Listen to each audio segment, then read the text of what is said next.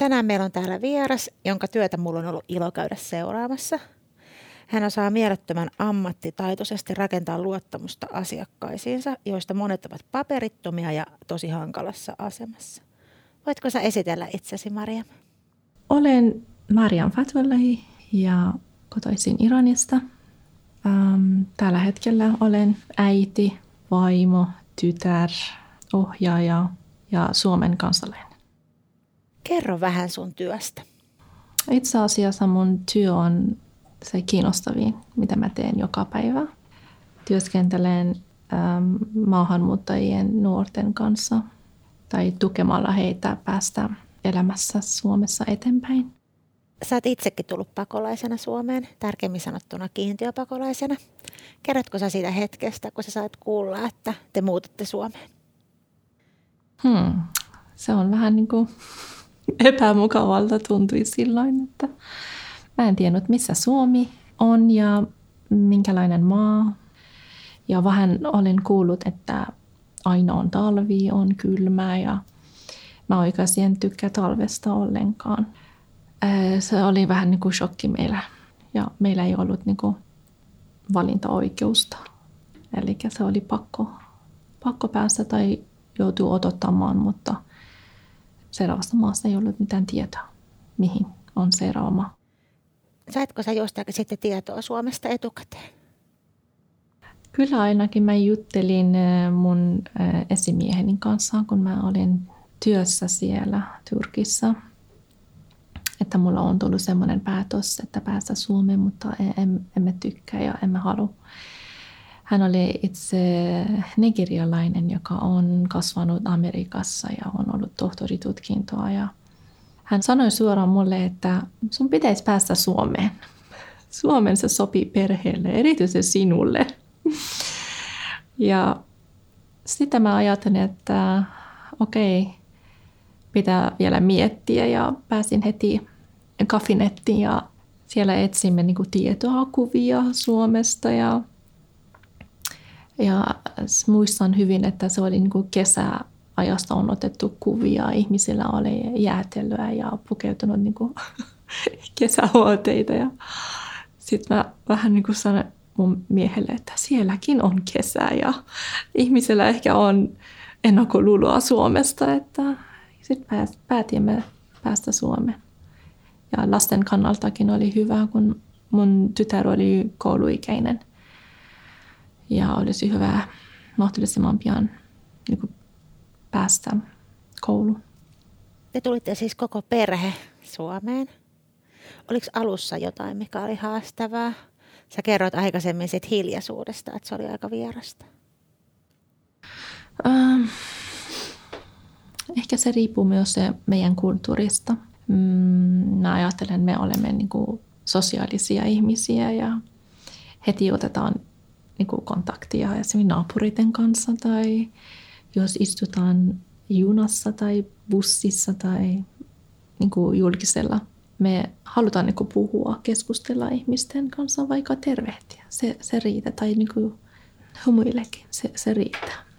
Mä halusin tutustua ihmisiä ja se oli mulle tärkeää, mitä he ajattelee meistä. Mua kiinnosti tietää, koska joskus ihmiset ajattelee pakolaisia, että ovat nälkäihmisiä tai on tullut vaikka sodasta, mm, vaikka ei ole näin. Ihmiset hakee turvapaikkaa eri, eri syystä. Ja mä en saanut sen vastauksia meidän niin kuin, läheisiltä vaikka naapureista meillä ei ollut koskaan suhteetta siellä. Ei, ei rakennettu mitään suhteetta, mutta se meni näin. Ei, ei mitään suhteetta naapuriten kanssa. Mä asuin siellä alueella eri, eri asunnossa kahdeksan vuotta. Tunsitko sä olosi ulkopuoliseksi niin alkuvuosina? Voin sanoa, että kyllä. Ja se tuntui silloin, kun on jotakin epäasiallista kysymystä tai niin kuin, joutuut niin kuin, kohtaamaan niin kuin, rasismia. Silloin se tuntuu ehkä olet erilainen. Nykyään todella harvoin se tapahtuu, mutta ennen oli, kun ehkä en osannut kieltä, en osannut esitellä itseään, en osannut tai tiennyt Suomen niin tai suomalaisten kulttuuria, elämäntavat. Kaikki ne on vaikuttanut. Ehkä jos sama asia tapahtuu nyt mulle, ajattelen, että mulla on ihan eri näkökulma tai ajatus verrattuna silloin. Eli se on erilaista nyt, kun sä oot osallisena tässä yhteiskunnassa. Miten sä ajattelet siinä alussa, miten sut otettiin vastaan täällä Suomessa? Se kaikki muut oli ihan hyvä, paitsi muutama kerta. Kyllä se suomalaiset ottavat ihan hyvin vastaan maahanmuuttajia tai ulkomaalaisia, jotka on heidän ihan lähellä työpaikassa, koulussa. Ja se, mitä mä aina kerron mun läheisille myös, että ei kannattaa olla ujo suomalaisten kanssa. Tai pelkää, että sun suomen kielitaito on heikko. Aina on ollut kannustusta tästä, että ei ketään nauraa, jos sanot jotain, jotakin väärä sana. Toisaalta he korjaa vääriä sanoja tai lausetta. Että mulla on ollut näin ja aina mulla on ollut hyviä, mukavia työkavereita ja koulukavereita joskus tai tähän astikin. Jotakin suhte on jatkunut ja ollaan yhteydessä vuosien jälkeen. Onko sinulla jotain suomalaista tapaa, jota sä pidät tärkeänä, jonka sä oot ottanut vähän niin kuin sun omaksi tavaksi? Ollaan ajoissa. ja äm, itse aina yritän olla niin kuin ajoissa ja suosittelen sitäkin niin kuin kaikille mun lapsille tai mun kaverille. Ja jos olet myöhässä, pitää vain niin kuin ilmoittaa etukäteen, että olet myöhässä. Ja työssä toimit aina luotettavasti. Luottamus on todella myös mulle tärkeä asia, mikä mä näkin niin kuin jokaisessa suomalaisten niin kuin kulttuurialueella. Niin kuin työkulttuuri, eri, erilainen niin kuin elämänkulttuuri arvostan niin kuin monen asian, jotka liittyy suomalaisen kulttuuriin tai elämäntapaan. Sä mainitsit tuon luottamuksen. Mitä sä ajattelet sun kokemuksen mukaan, niin onko pakolaisten vaikea luottaa viranomaisiin? Se, se riippuu, niin kuin, tiedätkö, minkälaista niin kuin, ehkä elämän tarina ihmisellä on ennen Suomen tuloa. Jos joku on joutunut vankilaan tai joku vakaviin asioihin niin kuin viranomaisten kanssa. Totta kai heidän kokemus on ihan eri, eri tavalla kuin esimerkiksi minun kokemus. Mutta mä yritän niin kuin luottaa ihmisiä, viranomaisia. Kun mä näen, että tässä maassa suurin osa niin kuin asioista toimii ihan hyvin. Ja se näkyy myös asukkaiden tyytyväisyyttä, kun avaat niin kuin nettiin ja hankit tietoa, että suomalaiset ovat melkein niin kuin tyytyväinen omasta elämästä. Mutta kun mä toimin pakolaisten kanssa ja olen heidän kanssa tekemässä työtä eri viranomaisten kanssa ja kyllä ihmisillä on vaikea luottaa viranomaisia, kun heillä on vakavia kokemuksia omasta maasta tai joku toisesta maasta. Ja ei voi luottaa, ei, ei kertoa ne kaikkia mitä oikeasti se voisi olla niin kuin esimerkiksi heidän niin kuin turvapaikkaa niin kuin prosessin niin kuin avuksi.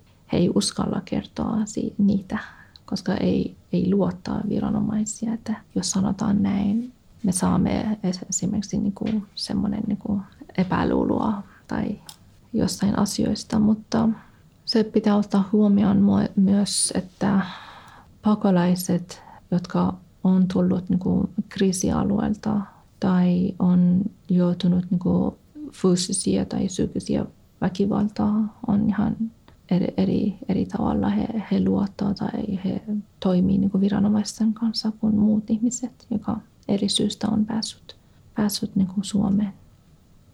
Jos on asiakkaana joku sellainen henkilö, joka on tosi vaikea luottaa viranomaisiin, niin mitä sä neuvoisit tekemään siinä tilanteessa? Hmm. Joo, eli ehkä se luottamus ei rakentu itsestä.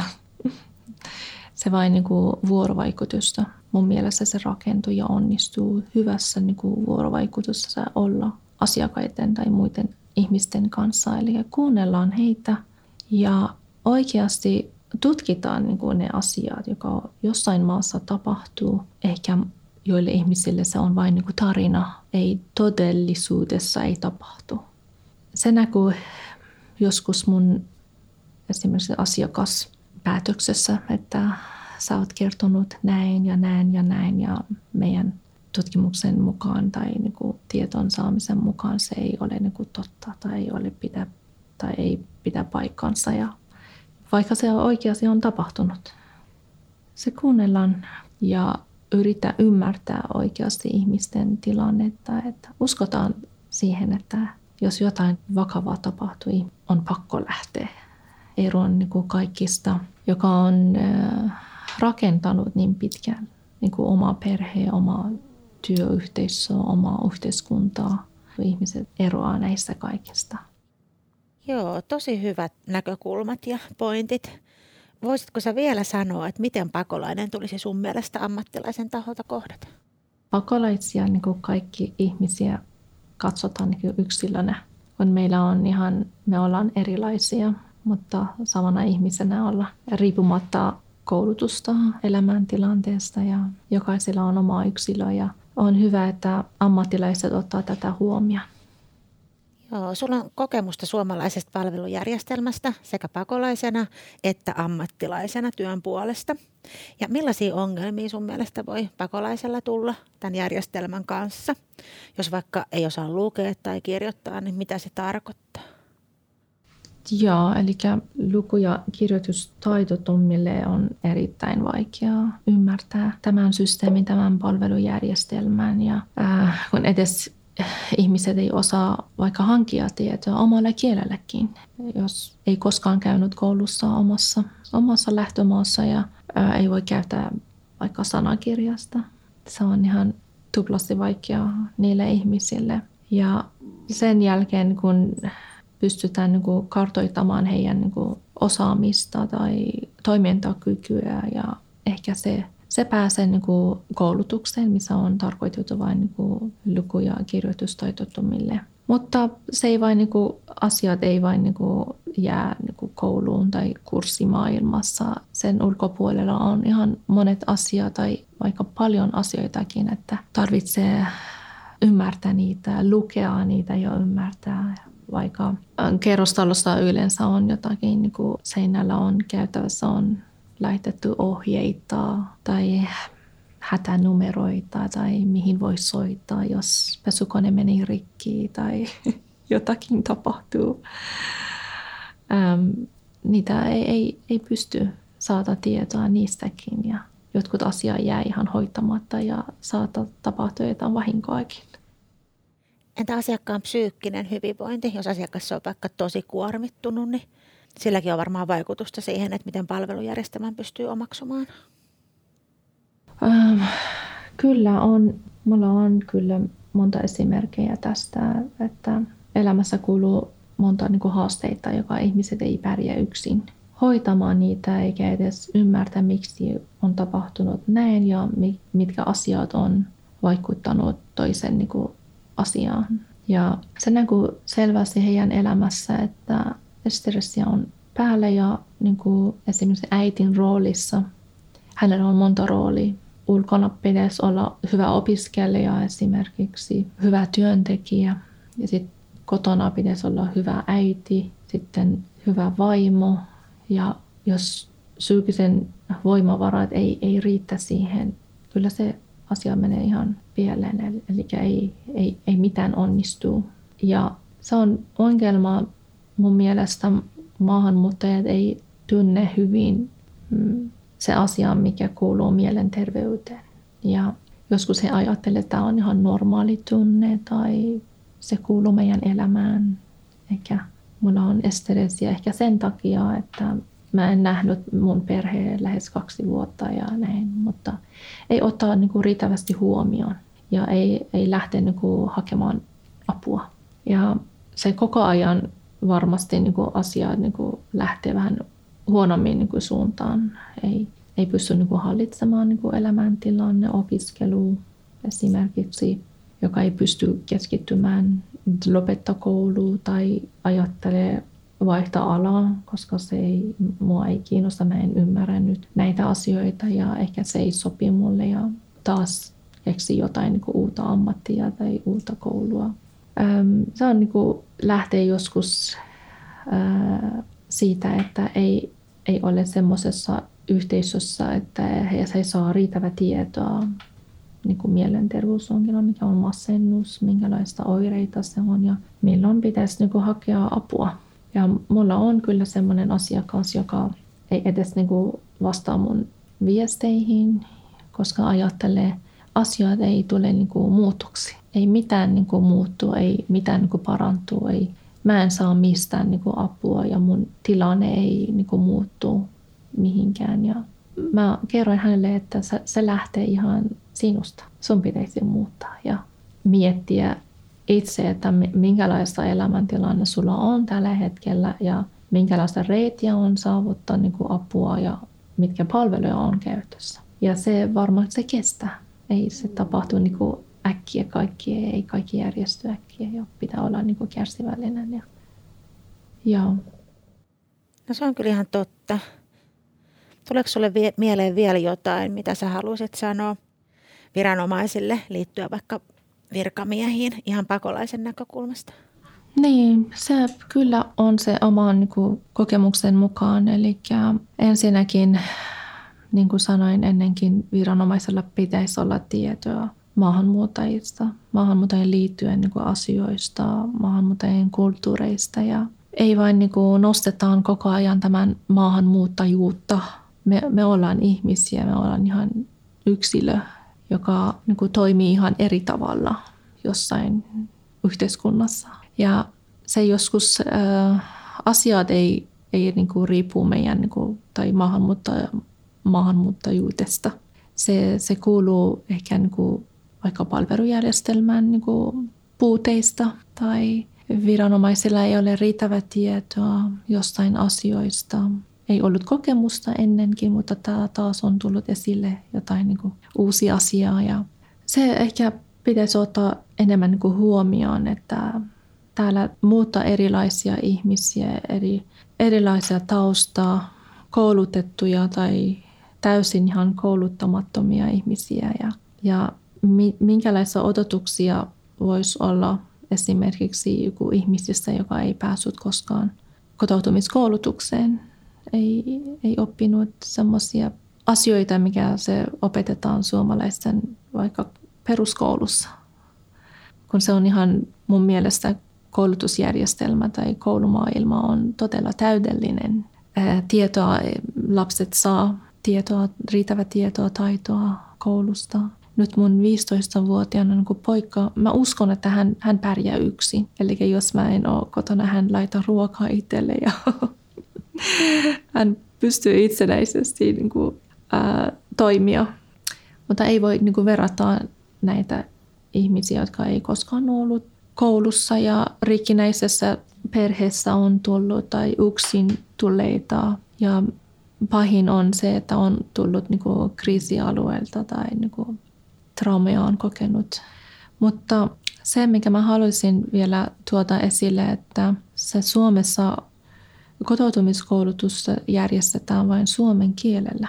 Ja samalla opetetaan ihmisiä niin kuin yhteiskunnallisen niin kuin liittyen asioihin suomen kielellä. Kun mä muistan itse silloin, kun mä kävin niin kuin suomen kielen kurssilla, mulla on sanottu äh, suomalaisten runoilijoista tai kirjailijaa tai jotain historiasta, mutta mä en muista niitä. En muista, koska silloin kieli on ollut heikko ja Mä itse joudun vain keskittymään kielen oppimiseen, ei vain niin kuin historiasta. ja nyt kun mä haluan niin kuin kertoa joille, mikä Aleksis Kivi on ollut, ja joskus pitää vain niin kuin hankkia tietoa niin kuin netistä, että ei anneta niin kuin vääriä tietoja toisille ihmisille. Eli nykyään se puhutaan yhteiskuntaa orientaatio niin paljon mä toivon, että jokainen se maahanmuuttaja saa, saa näitä tietoja omalla kielellä. Eli se asia tulee paremmin niin kuin ymmärtäväksi ja se jää ihmisten muistoon, ei, ei unohtu niin helposti. Eli opetetaan niin kuin kieltä erikseen ja yhteiskuntaan liittyen niin kuin asiaa niin kuin erikseen omalla kielellä. No, toivotaan, että joku ottaa kopin näistä asioista. Ja nyt lopuksi mä kysyn sinulta vielä yhden asian. Eli mitä sä ajattelet, mikä on sulle tärkeää elämässä? Ähm, se, että pystyn auttamaan tai tukemaan muita ihmisiä ja samalla voi vaikuttaa se omaan ympäristöön tai omaan yhteiskuntaan. Ja kun jotakin niin kuin onnistuu tai asiat menee eteenpäin, kyllä se, se nautit työstä tai jokaisesta hetkestä, kun voimme niin kuin vaikuttaa johonkin. Se tuntuu kyllä todella hyvä.